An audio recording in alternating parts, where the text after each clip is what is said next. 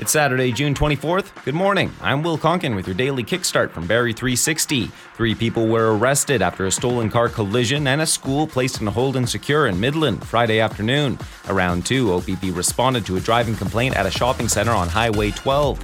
Vehicle had been reported stolen a day prior. As police arrived, vehicle fled westbound but was located in a ditch near Sumac Lane. Three fled on foot into a wooded area. Officers arrested two.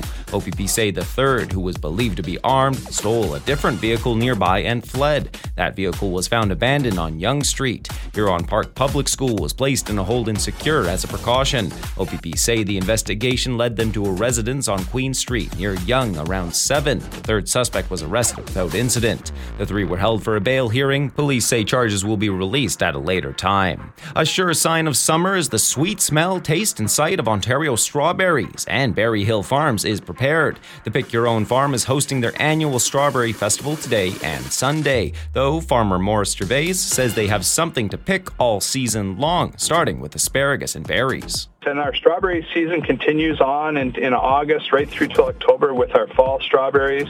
And then we have apples and pumpkins. So there's there's something for the family to, to pick and enjoy fresh from the farm every day from, from now right through until October. Full story and more info at barrie360.com.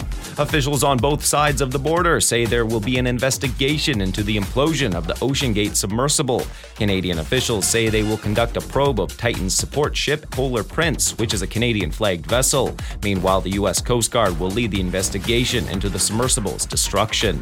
Closure this weekend northbound ramp from Innisfil Beach Road to Highway 400. Closed till Monday at 5 a.m. to complete the ramp realignment. Vladdy Guerrero Jr. found his hitting groove, but pitching woes remain for Chris Bassitt. Jays fell 5 4 to the Oakland Athletics. Cloudy today with a high chance of showers, high 25. Humidex says 32. That's your kickstart for June 24th. Back again tomorrow. Until then, remember every day may not be good, but there is something good in every day.